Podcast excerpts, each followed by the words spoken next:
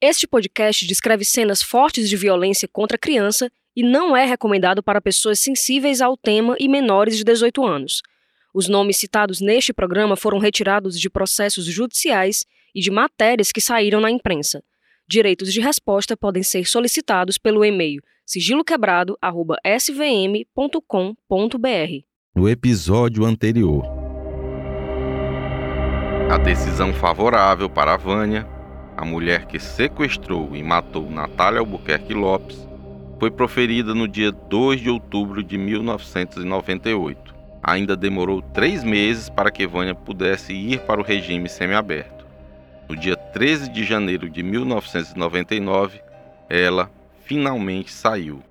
Um mês depois, a decisão foi estendida para Tânia, irmã de Vânia. No dia 23 de outubro de 2003, o MP opina por conceder regime aberto para Vânia. Oito dias depois, o juiz concede regime aberto para Vânia Félix Ferreira. Eu perguntei qual a sensação do advogado ao conseguir que Vânia fosse solta. Na verdade, eu tive, eu só tive uma sensação. Vou confessar aqui para você. Eu tive a sensação de vitória. Assim, cara, eu consegui.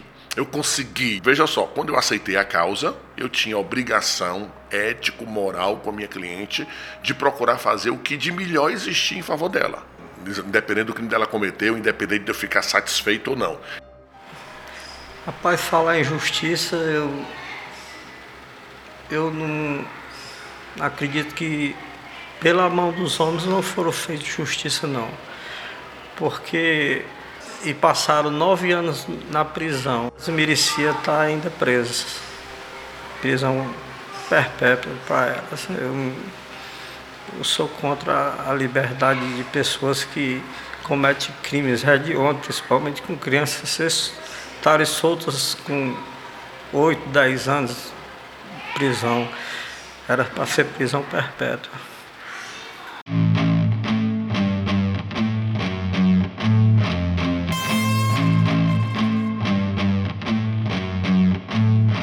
Oi, sou Emerson Rodrigues e você está no Sigilo Quebrado, caso Natália, o primeiro sequestro do Ceará. Este é o quinto e último episódio da primeira temporada, Luto Sem Fim. Se por acaso você não ouviu os episódios anteriores, aconselho que volte e ouça em sequência para entender todos os detalhes.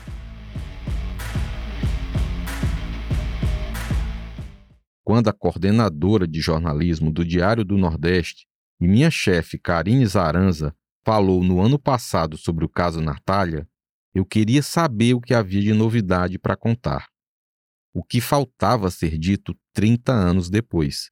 Ela contou o que sabia e eu fui atrás de saber mais. Eu descobri que quase tudo havia sido dito. Na verdade, muita coisa foi revelada mas nenhuma sob a ótica do pai da Natália ou da mãe. As sequestradoras foram entrevistadas várias vezes na época. A polícia deu suas versões, mas seu Zezinho e Dona Verônica não. Talvez pelo drama que viviam nem conseguiram falar naquela época. Trinta anos depois da morte da pequena Natália Albuquerque Lopes, eu comecei a estudar o processo ler as matérias do período, mas faltava encontrar o personagem principal da história, o homem que não deixou o caso ser esquecido. Queria ouvir Dona Verônica também, mas ela faleceu em 2021 e esse encontro não foi possível. Quando eu encontrei o Sr. José Mota Lopes, o seu Zezinho Siebra, com a ajuda da editora de jornalismo da TV Verdes Mares, Elda Veras, o seu Zezinho Siebra me acolheu ele conversou comigo, estava disposto a reabrir feridas e mostrou o amor incondicional de um pai. Na realidade, eu, isso nunca passou de mim. Esse luto não, não tem fim. É. E, aliás, eu, eu quero até aqui dizer perante a você que eu perdoo elas, tudo que elas fizeram com minha filha. Eu queria me encontrar com ela e perguntar o porquê que ela fez aquilo com a minha filha. Durante o nosso encontro, o seu Zezinho me emprestou uma pasta que tinha todos os recortes de jornais da época sobre o caso Natália, desde o sumiço da menina até a condenação das acusadas. A pasta estava com os elásticos assim meio gastos, com o nome Caso Natália amarelado, os jornais um pouco amassados, mas ele me entregou aquele objeto valioso para ele e disse: Pode levar. Se puder, tire cópias para eu guardar. Essa pasta ainda está comigo, mas eu já prometi a ele que vou a Camusim devolver. Enquanto esse dia não chega, eu vou abrir outra pasta, a pasta da vida do seu Zezinho depois que a Natália morreu. Os áudios que você ouviu dele aqui no Sigilo Quebrado, pelo menos a maioria deles, foram falando sobre o caso, não sobre ele. A vida dele mudou muito depois que perdeu a filha, como eu disse no primeiro episódio. O senhor José Mota Lopes, como vocês já sabem, é natural de Itapipoca. Ele foi para Camusim ainda criança. Depois estudou em Fortaleza e voltou para Camusim para tomar conta das embarcações do pai. Naquela cidade, ele construiu uma família. Lá, ele também perdeu parte dessa família. E quando essa parte se foi, causada pela vilania de quatro mulheres, levou junto boa parte dele. Eu disse no primeiro episódio que a voz do seu Zezinho era mansa, quase triste. Agora imaginem como essa voz não era há 30 anos, quando a Natália se foi. Eu já estava adopado há, uns dias, tomando muito medicamento, muito é, medicamento, e, e, quando descobriram lá na casa do. Eu estava na casa do seu Alci, deitado na rede, quando o papai chegou para mim, sentou no pé da parede assim e disse: Pezinho, eu acabei de vir lá onde estava a Natália, estava só a perninha dela. Foi mesmo, pai, foi. Mas era tanta injeção que pessoal do hospital foram tudo lá para casa do Alci, levava a bandeja botava em cima daí, só dando injeção é, para controlar as pessoas que se não fosse isso, a gente não tinha suportado tanta dor.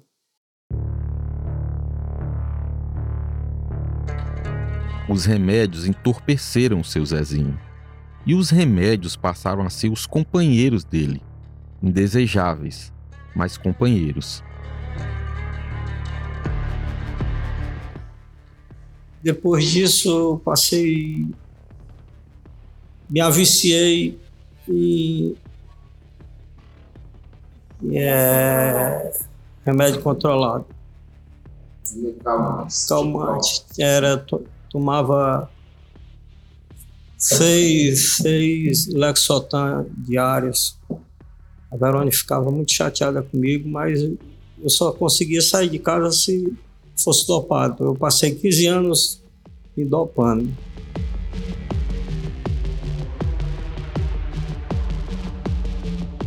Ele parou com os remédios após o alerta médico de que poderia morrer. Larguei esse vício, passei três meses me tremendo todinho, não.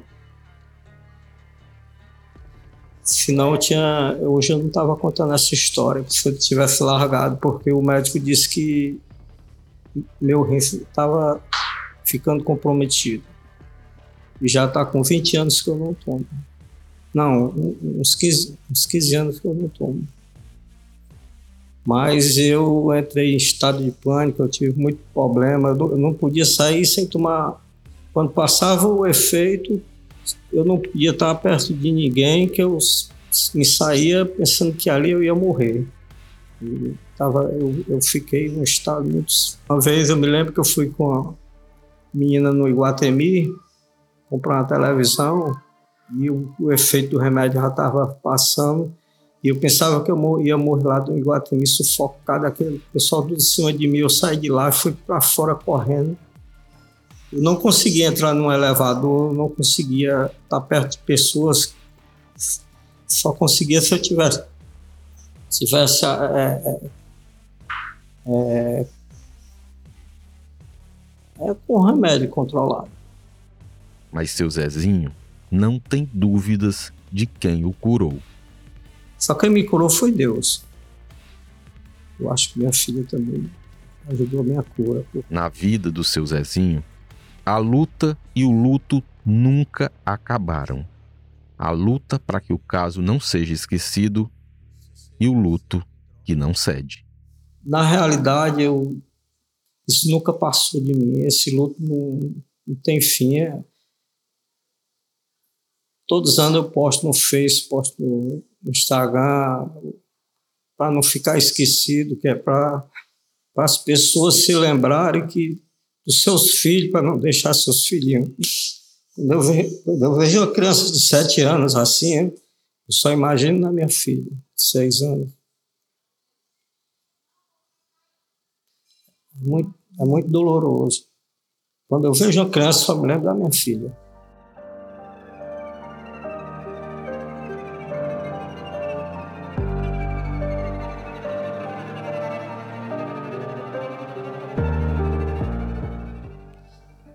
E nessa parte de Deus, eu nunca. Você falou aí, eu nunca. Esse luto não passa.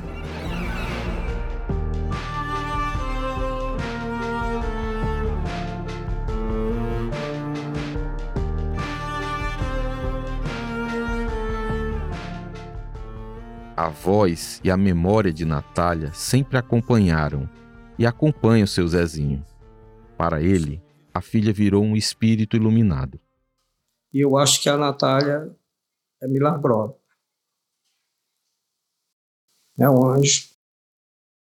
Eu escuto as vozinhas dela no meu ouvido. Pai, não se preocupe, não. Eu estou bem, estou bem. Sempre eu escuto. Pai, se preocupe, não, estou bem. Vá se deitar, vá descansar. Sempre eu, eu escuto a vozinha dela até hoje. E, aliás, ela já fez. É, alcancei graças com ela, milagre, ela mesmo dizendo assim: Pai, não se preocupe, não, vai descansar, vai dormir, se preocupe, não, que o Zé Filho não vai falecer, o Zé Filho vai sobreviver. Porque meu filho, o irmão dela, já bateu de moto numa vaca, que matou a vaca, de Granja para Camusim e foi jogado fora da pista e foi para Sobral como se não tivesse mais condição de viver. Tá entendendo? Por, por várias vezes já aconteceu isso. Duas quedas de moto do meu filho, a outra eu estava em eu estava em Salvador, quando eu liguei lá para o posto, ligava lá para casa, a Verônica não atendia, ninguém atendia eu ligava para o posto, ninguém atendia. Quando foi à noite, eu liguei para o orelhão do posto, a pessoa respondeu: Rapaz, ninguém está aqui não, porque nem na tua casa, porque o Zé Filho caiu da moto outra vez e ele está na UTI Sobral. Muito sério. Aí ela dizia: Pai, se preocupe não, que o Zé Filho não vai falecer. Ele vai sobreviver. E na primeira queda que ele matou a, a, a vaca, eu cheguei de Recife, bati na porta, por volta de uma hora da manhã, quem veio foi a secretária, a empregada da mulher. Aí, cadê a Verônica? A Verônica foi para Sobral. O Zé Filho caiu da moto e foi muito mal para Sobral. Primeira queda dele. Foi mesmo, foi. Quando eu entrei no banheiro lá de casa, a camisa do menino só tava sangue, sopada de sangue. Meu Deus do céu, minha filha tá com dois anos que morreu, agora vai falecer o outro.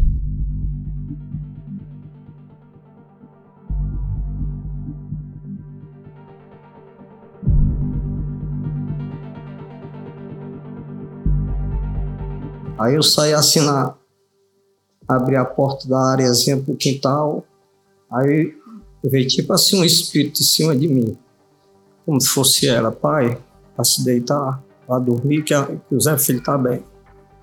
Aí eu fui, consegui dormir, você acredita? Consegui dormir. Quando foi no outro dia, 5 horas da manhã, o papai bateu lá na porta. Zé, bora para Sobral que o Zé Filho tá muito mal lá. Quando eu cheguei lá, meu filho era irreconhecível. Ninguém reconhecia ele. A cabeça dele era muito grande. Aí disse que ele estava com fratura na, no cérebro e tudo, e tudo tinha que mandar para Fortaleza para poder ver se tinha jeito aqui. E depois mandaram para Fortaleza e bateram radiografia e tudo. Lá em Sobral deu tudo fraturado e aqui deu tudo normal. É por isso que eu acho que minha filha é santa.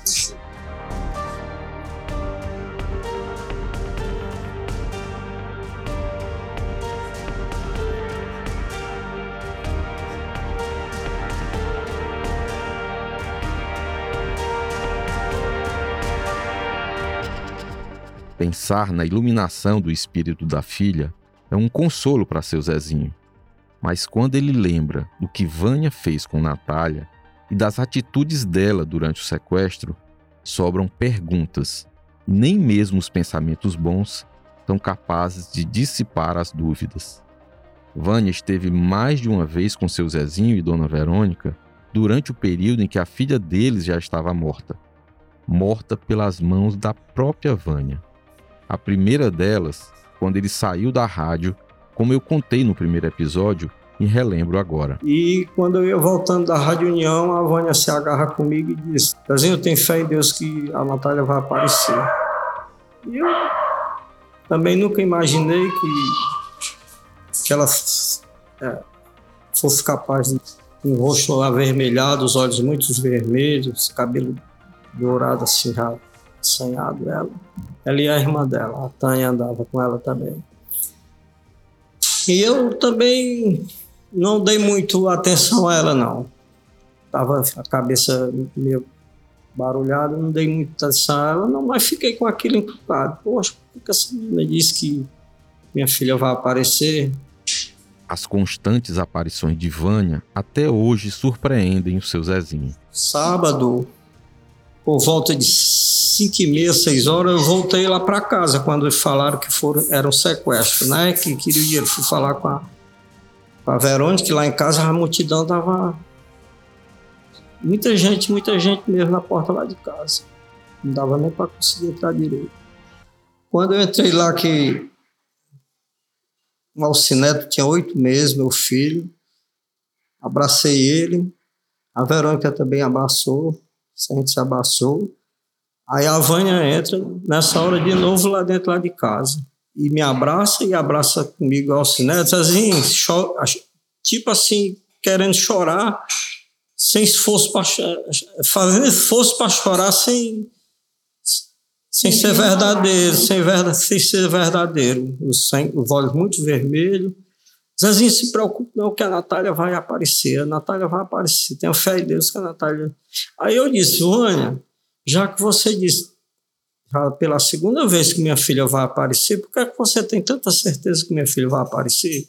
Ela disse, não, porque pode ter sido um pessoal lá da Coab, um pessoal sequestrador aí de Recife que vieram sequestrar a filha da Conceição, e pode ter sido esse pessoal.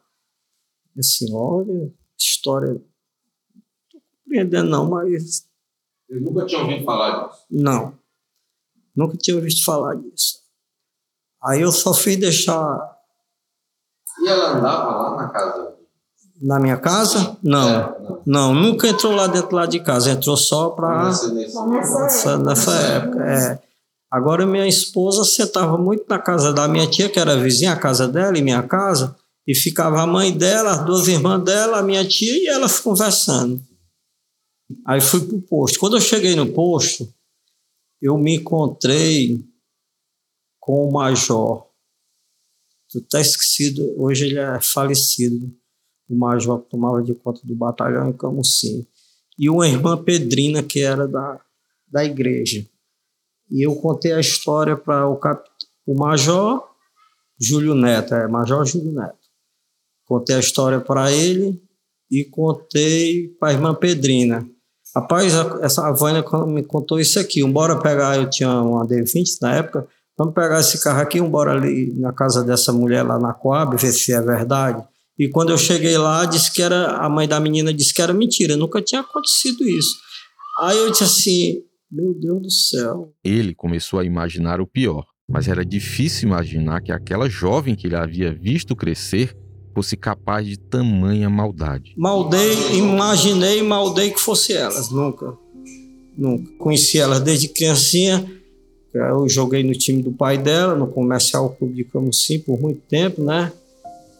Gostava, aliás, o pai dela tinha um, forte, um bar um forte lá na praia, a gente frequentava muito.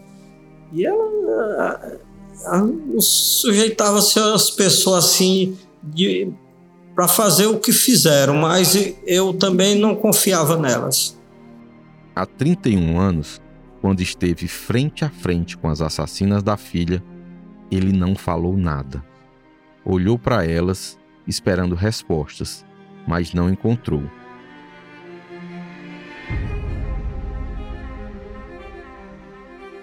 O dia que elas foram fazer um depoimento dela lá em Camusim, depois de uns 15 dias, uma semana, foram fazer um depoimento delas lá.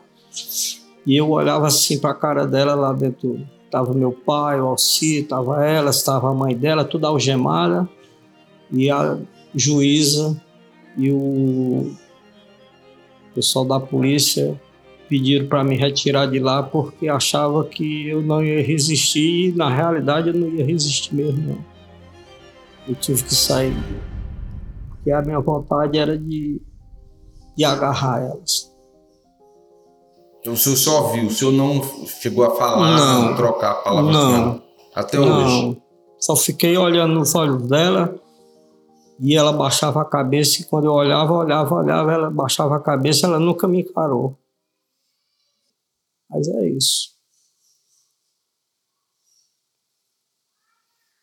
É muito triste relembrar um caso desse. Principalmente quando se trata de filho, né? A tristeza para ele é maior porque seu Zezinho ainda se pergunta, mais de 30 anos depois, por quê? Por quê? Rapaz, na, na realidade,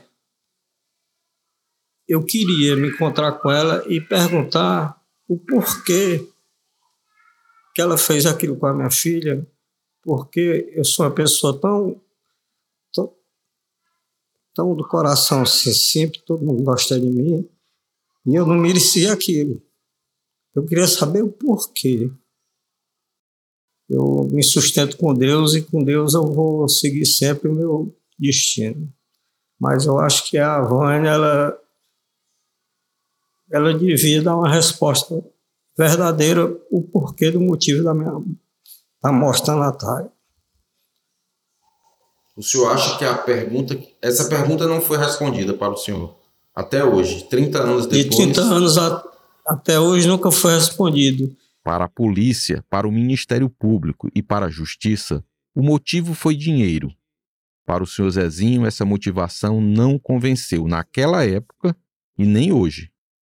Quase no fim da entrevista, ele me surpreendeu e disse: Aliás, eu, eu quero até aqui dizer perante a você que eu perdoo elas tudo que elas fizeram com minha filha.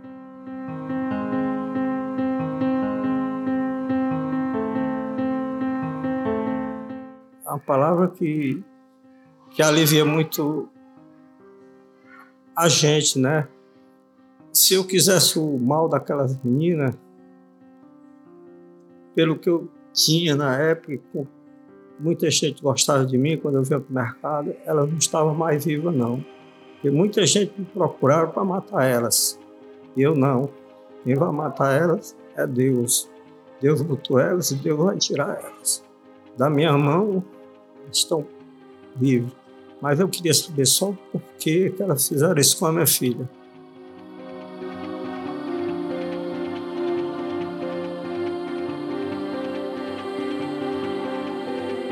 Vânia não quis conversar comigo.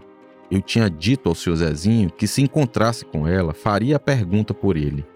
Ela, no seu direito, não quis dar entrevista e por isso não pude perguntar. Mesmo sem respostas, seu Zezinho segue firme.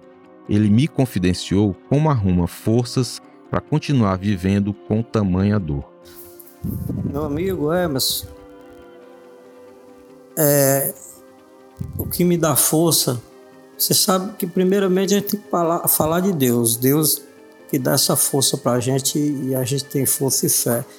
Mas eu tenho um filho que, que me ama, que eu sinto que me ama, Francisco Alcineto, a Gabriele, Gabriele com o Rei Lopes.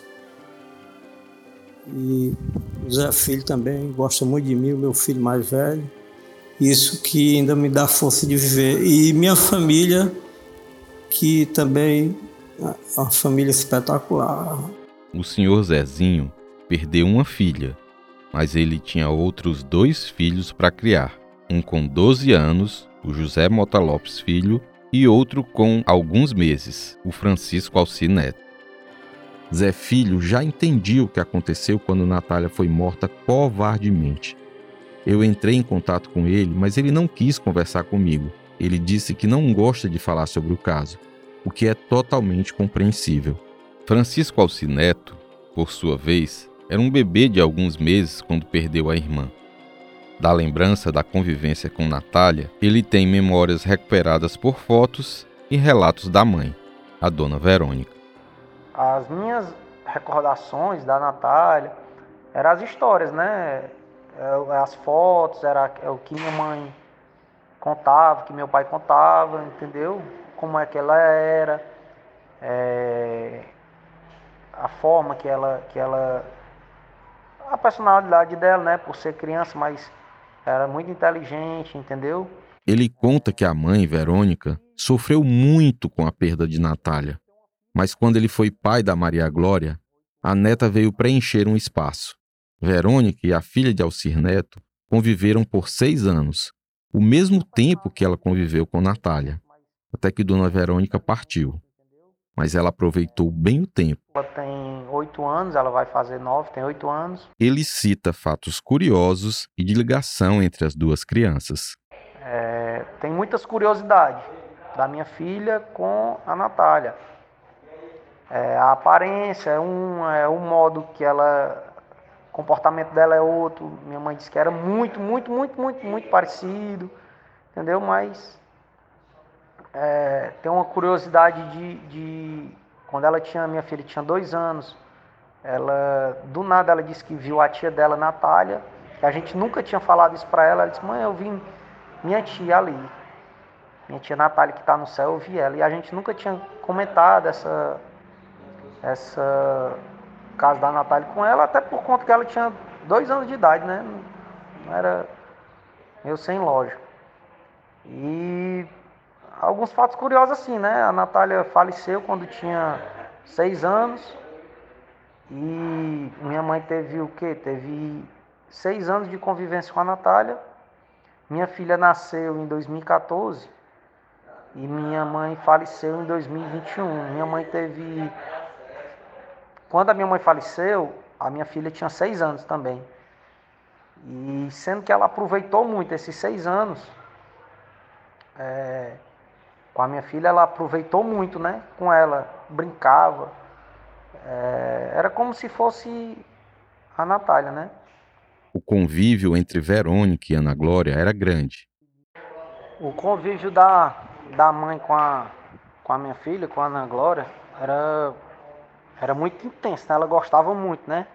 Sempre estava lá em casa brincando com ela e brincava no chão com os brinquedos e ela tipo é, tentava aproveitar o máximo que ela não conseguiu aproveitar com a Natália, né? A gente sentia isso.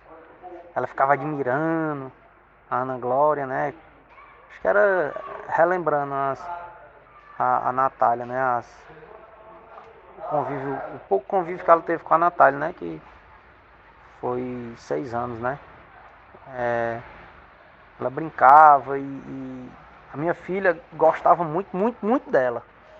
Ela, ela deixava de brincar com as crianças, né? Da, da idadezinha dela, das primas dela. Quando a gente queria deixar ela lá, ela preferia ficar lá na casa da minha mãe para brincar com ela, para mãe fazer os gostos dela, botava ela para mexer nas coisas de casa e tudo. Ela gostava, né? É, gostava muito dela, preferia estar com a, com a avó dela do que estar com com as primas brincando ou outras crianças. Antes de partir, nos últimos dias de vida, Verônica contou que nunca superou a perda de Natália. Ela criou um artifício para suportar a dor. Como ela fazia para, como ela fez, né, na vida para superar a morte da Natália, ela contou nos, bem dizer assim, nos últimos dias de vida dela, né? Ela contou para um, um amigo dela que era pastor da igreja que ela congregava, né? E depois foi que ele contou para um tio meu, pra gente, né? E ela contou que ela nunca superou a, a morte da Natália. Ela não gostava de falar, não gostava de falar sobre o assunto. É, ela veio falar mais agora pro final, que até o historiador Paulo José, é, Paulo José, né? Paulinho, lá de Camusim, estava colhendo umas informações com ela, que queria fazer esse mesmo trabalho. E ela tinha topado de, de falar, né? Mas acabou que nem deu certo. É, ela adoeceu, né? E aí não, não deu certo fazer a, a matéria que o Paulinho queria. É, mas ela contou lá pro pastor que, que ela nunca superou. Ela, ela criou uma história na cabeça dela, uma, uma ilusão que a Natália viajou, né? Viajou e ainda não tinha chegado que ela nunca tinha morrido. Na cabeça dela, a Natália nunca tinha morrido. Ela acreditava que para ela ficar bem, né, mais tranquila, ela, ela não ficava pensando que a Natália tinha falecido, né? E principalmente do jeito que foi. Ela, ela imaginava, ela contou que imaginava a Natália viajando, que estava na casa de alguém, né, na casa da, da avó dela, alguma coisa. E, e que nunca, amenizar, né? E nunca imaginava que, que a Natália tinha morrido, entendeu? Ela superava dessa forma. Ela não.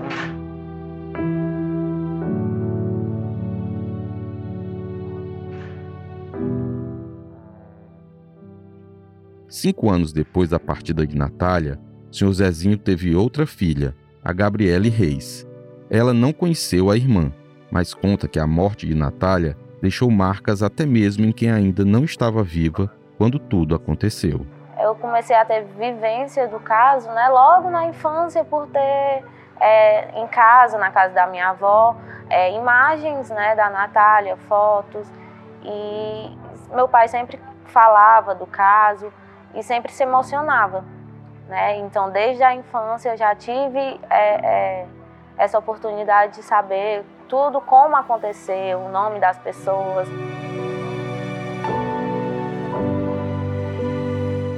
O meu pai também sempre demonstrou muita tristeza ao falar, é, sempre no mês de agosto, né? Ele, ele fica muito triste, muito vulnerável. Então isso tudo me fez sentir a tristeza, né? Não por ter vivenciado, mas aquela oportunidade de ter conhecido, de ter tido uma história. Né? Então tudo isso me deixa bem abalada. Tanto por, por ver né, a tristeza dele também por não ter tido a oportunidade de conhecê-la. Ela também revela que sempre recebeu muito carinho do pai durante a infância, mesmo ele viajando muito a trabalho. Sempre mostrava que eu parecia muito, né, questão de semelhança mesmo, de característica física, e também o fato de ter um, uma filha, né, novamente, tem aquele, aquele consolo de Deus, né? Então, acho que sim. Na infância, ele ainda morava em Camusim por trabalhar viajando, com, com pescaria, né, com, com, com viagens também. E aí, a, onde ele se, se localizava fixamente era em Camusim. E aí eu sempre ia nas férias, então sempre é, é, tinha mais esse chamego, né, esse apego por não ter a filha tão próxima, né, e também por tudo que passa um filme na cabeça, né, eu acho. Então, por tudo que aconteceu, tinha esse apego. E aí ele veio para Fortaleza morar fixamente, já já tinha uns seis, sete anos, e aí também sempre com o mesmo carinho, o mesmo afeto, o mesmo. Gabi fala também da relação que teve com os irmãos por parte de pai sempre tive contato, desde a infância também, a gente sempre foi muito próximos, principalmente com o Zé Filho, mas principalmente com o Alcineto. Ele já, a gente já morou juntos também. Então a gente sempre teve uma sintonia muito grande de irmãos, mesmo não sendo é, é, parte mãe, parte pai, mas a gente sempre teve uma sintonia muito grande. É, é questão de cumplicidade, de confiança, de conversa. Então sempre a gente teve esse, esse essa proximidade, eu e o Alcineto.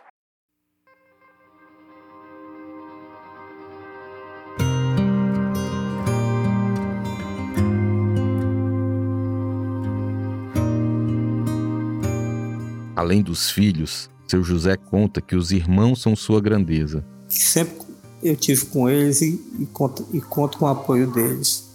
E todos eles me respeitam e gostam muito de mim. Isso é a minha grandeza aqui ainda. Meus irmãos, eu amo meus irmãos. E as irmãs. E pessoas assim que a gente encontra no caminho da gente, como você, senhor. Como você é, que sorridente, que dá força. A gente se sente equilibrado em cima da, das pessoas que a gente sente prazer de conversar. Um prazer conversar com você. Prazer foi meu, seu Zezinho. E como disse no fim de cada episódio dessa temporada, um agradecimento especial ao Senhor. Muito obrigado por me atender, contar sua história da Natália e da sua família. Um abraço bem apertado.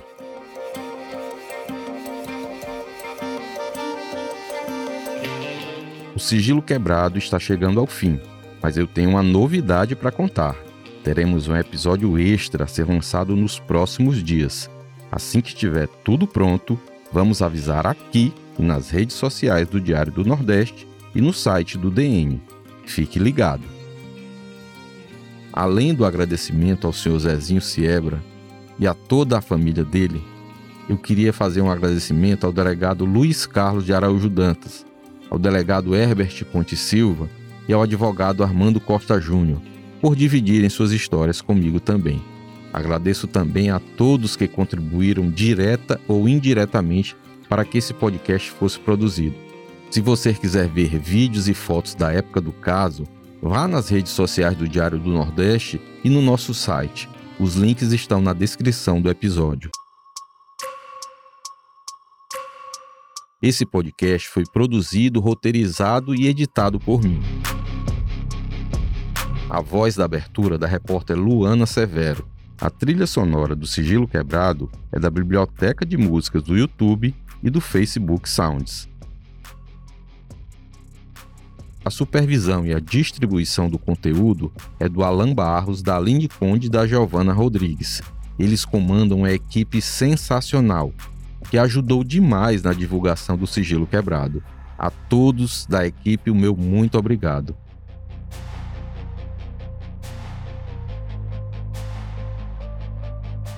A coordenação de núcleo é da Karine Zaranza e a gerente de jornalismo é a Isla Bessa. Siga o nosso podcast no Spotify e na Amazon Music. Assine na Apple Podcasts. Se inscreva no Google Podcasts, no YouTube e favorite no Deezer. Dessa forma, você recebe uma notificação e não perde nenhum episódio novo, porque episódios novos virão por aí e você precisa estar ligado para receber a notificação e não perder as próximas temporadas do Sigilo Quebrado. Gostaria de pedir para você compartilhar o nosso podcast com parentes, amigos. Também peço que você deixe o seu comentário e avalie o nosso programa. Obrigado e até alguns dias no episódio extra e também no Pauta Segura. Todas as segundas-feiras tem programa novo. Até lá!